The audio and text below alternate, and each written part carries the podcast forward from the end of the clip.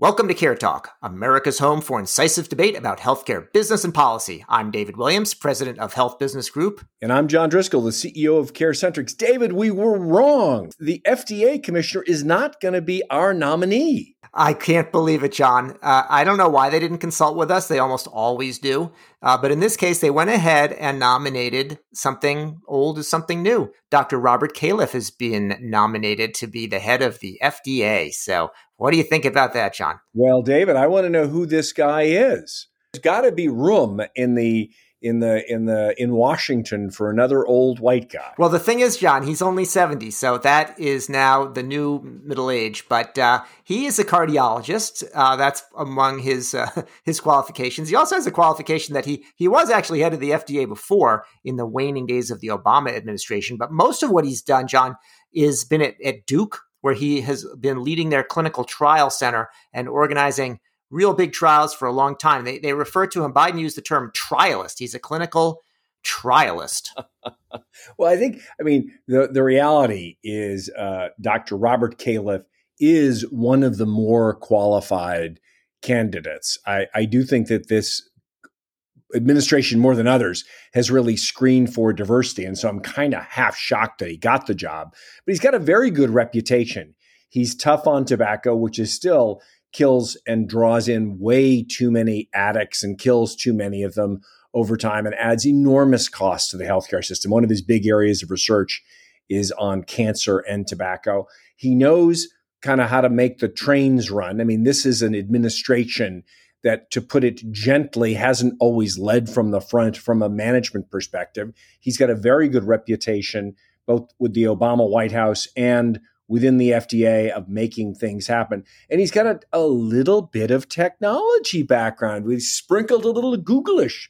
He's a little googly, David. Do you know? Did you know that? One of the people that we were thinking about uh, for this role has also worked at uh, so-called Alphabet slash Verily. Of course, that was Amy Abernethy, who we met up with at, at HLTH. We nominated her, didn't we, David? that may be the problem, John they the, the problem was the nomination didn't come from a diverse set of people. That's the problem. Well, I, I, I think that they were for whatever reason they have waited far too long. They at least responded to our demand that they move forward with someone. I mean, we're in the midst of a public health crisis. We're at one of the moments of enormous innovation and risk. We're trying to, as a federal government and people, reset the way we price and create access to drugs. It is it is sort of crazy that we don't have uh, head of the FDA already in the seat and working. And it it it actually, at least for me, calms me a little bit that they've picked someone as well qualified who really kind of knows how to do the job as Rob Califf. So, John, John, it seems like it, okay, it makes sense and sort of clear, and it's not a diversity candidate, but I mean, why now? And if it was so obvious, why didn't President Biden just nominate him six, eight, ten months ago? It's not as though there's all of a sudden a crisis and a need for someone to run FDA. Well, I think as much as we can read the tea leaves that are dry now, probably from being over over tested, um, there was some movement, I think, to uh, appoint Janet Woodcock, who was the acting director and actually has again a, a good background in knowing how to work the FDA. She was a there there there are these major long term uh, bureaucrats who are directors of this the bureaus. The FDA is a pretty large, complex organization. It actually covers everything from food, uh, medical technology, um, uh, public health, as well as pharmaceuticals. And she was an acting director and it's super smart, but somehow she was tarnished. I mean, there's a there's a there was a there was early on she somehow got on the wrong side of some of the constituency groups and i think that created a pause in as much as i can tell from the outside. What have you heard? Yeah john i think it's the same thing. They wanted janet woodcock. She's competent. She's well known she's well established there. Uh, but she lost favor and they couldn't put her through. And then i think there's rules with this vacancies act that means that she can't be the acting person uh, forever. They have to nominate somebody, and then and then she can stay acting for a while. So she may be the acting person for quite some time. You know, last time uh, Califf was nominated, there was a long delay before he was finally confirmed. When he was confirmed, it was eighty nine to four back in 2016. You know, that opposition came from Democrats, John, not from the GOP.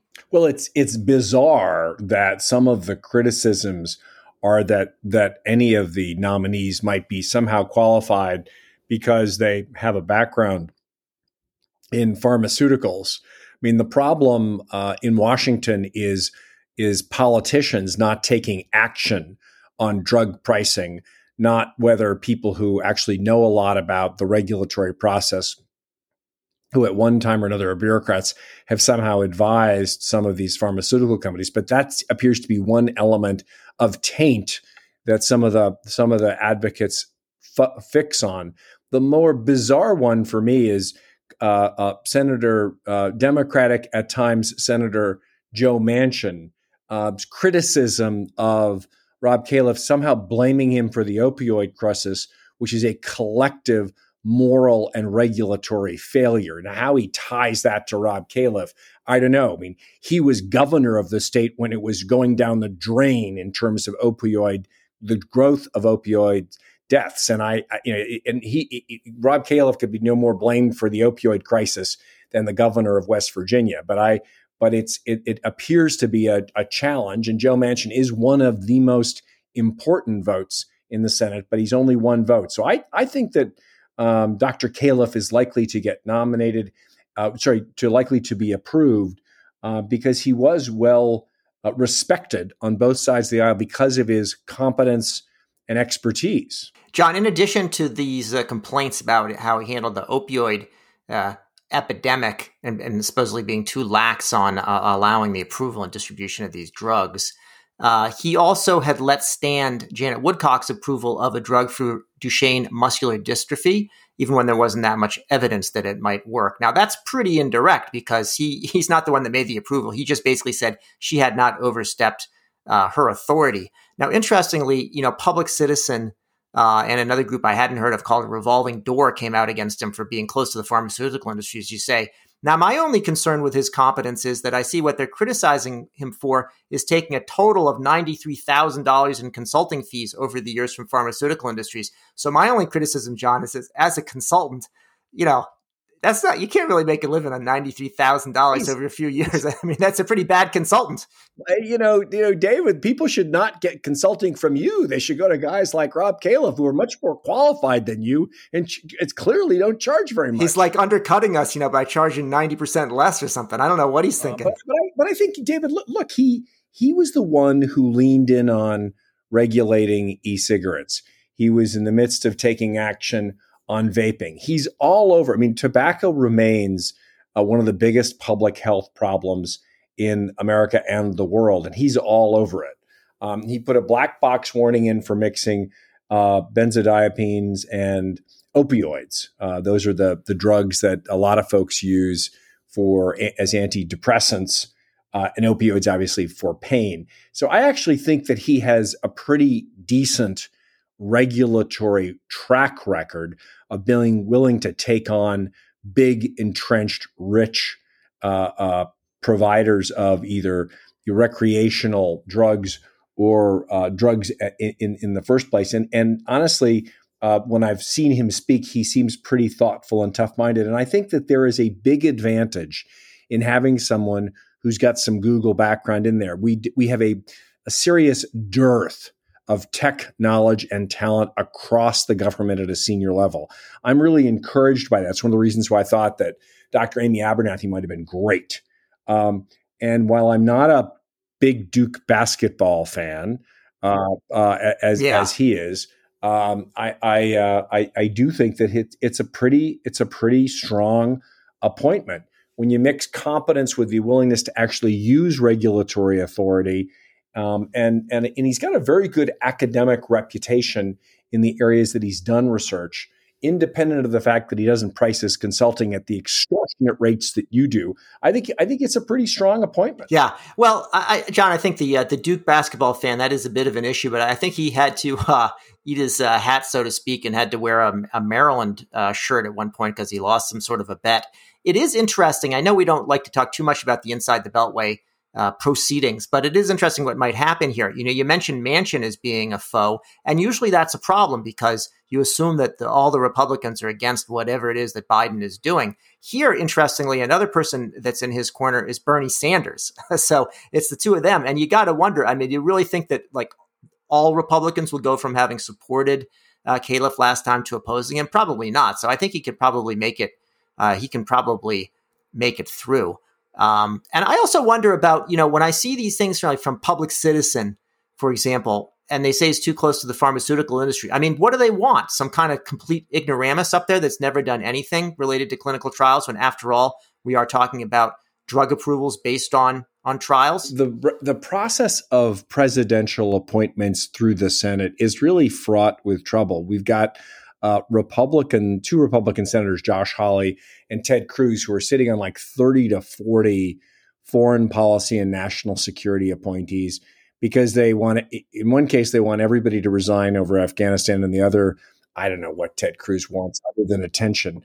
Uh, but I, I think that the the the the president, any president, really needs to have the ability to appoint the majority of who they want to actually run the government. These are thousands of jobs that need to actually run as we manage these trillion dollar budgets.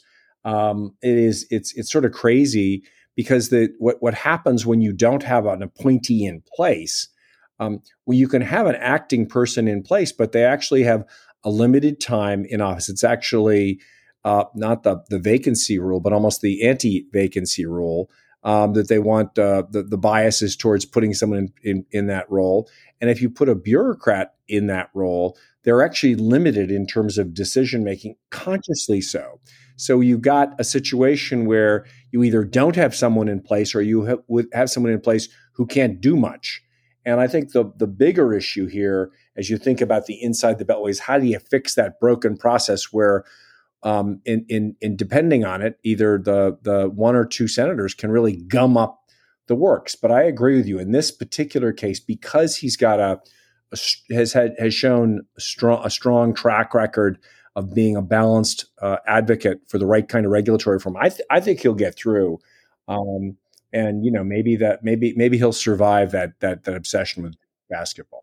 So, John, so let's talk about. I, I, I do want to pick up on what you said about uh, technology. And when we interviewed Dr. Abernethy, you know, she said she stays up at night worried about data quality, and a lot of that has to do with the generation of real world evidence that's actually tied into uh, the way drugs are used in the you know in the so called real world. He has talked about that, Dr. Califf, uh, that that will be a priority for him. If you look at, let's look at some of the challenges that he's going to have to address, assuming he actually does get his day in the, you know, in the Senate and gets confirmed. There've been eight directors of the FDA since 2015, John. That is kind of crazy. That's like worse than prime ministers of Italy during the, the heyday of, uh, you know, of the, of the, uh, lack of cohesiveness in that government. And trust has been eroded, and it's a problem. So, what is he going to have to do in terms of his agenda once he gets to FDA as the permanent director? Well, I think I think actually there's there's plenty of work to do, David. I mean, we've got. I, I think that the FDA remains sort of one of the linchpin roles uh, in the midst of this um, this this public health crisis. I think you know there, there, there's plenty of work to do here, and I think he can do it. But this the, the the the primary job of everyone in healthcare in America right now is to get us through and manage this this this pandemic. I mean that that's job number one right now.